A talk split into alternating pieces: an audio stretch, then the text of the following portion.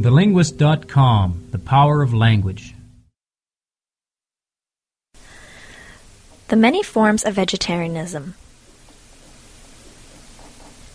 Vegetarianism, in general, is a dietary practice that excludes all body parts of any animal and products derived from animals including lard, tallow, gelatin, cochineal, and other unmentionable derivations from one's diet.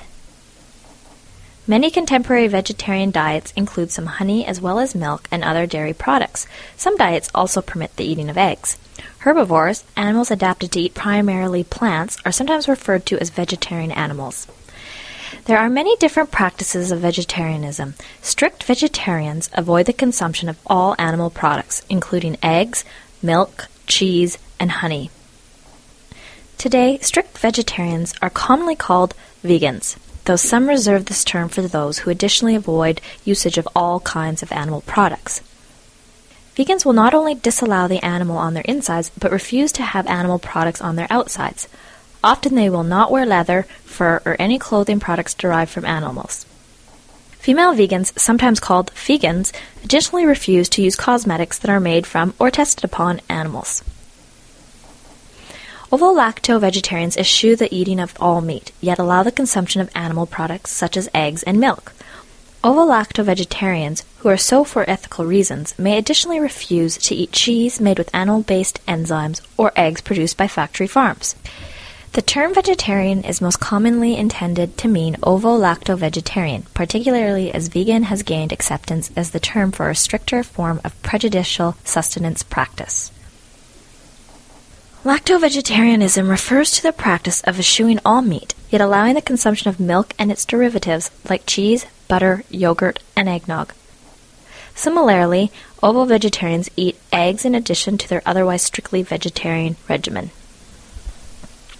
Macrobiotics involves a diet consisting mostly of whole grains and beans and is usually spiritually based, like fructarianism. Raw foodism involves food, usually vegan, which is not heated above 116 degrees Fahrenheit. It may be warmed slightly or raw, but never cooked. Raw foodists argue that cooking food items destroys the natural food enzymes and portions of each nutrient found in uncooked foods. This may be true, but most raw foodists acknowledge that for some foods, as the cooking softens the food, the nutrients become more bioavailable, which more than negates the destruction of some nutrients and enzymes. Some raw foodists, called living foodists, also activate the enzymes by soaking the food in water for a time before the food is to be eaten. Spiritual raw foodists are also fructarians, and some eat only organic foods. As the scientific community continually flip-flops on the issue of what is good for us versus what is bad for us, or much more commonly how much of something is good or bad for us, choosing the proper foods to eat can be baffling. Baffling even for the food experts. It is therefore fortunate that we may exercise one well-appreciated freedom, the right to choose what we will eat and how we will prepare what we eat. This right, seemingly fundamental as it is, does not apply to one particular segment of the world community. When your mother cries, "Eat your carrots, eat your broccoli," while your father chimes in with, "Eat that beautiful mush your mother spent hours preparing," the right to eat what you choose is, for the youngsters, abridged by parental authority.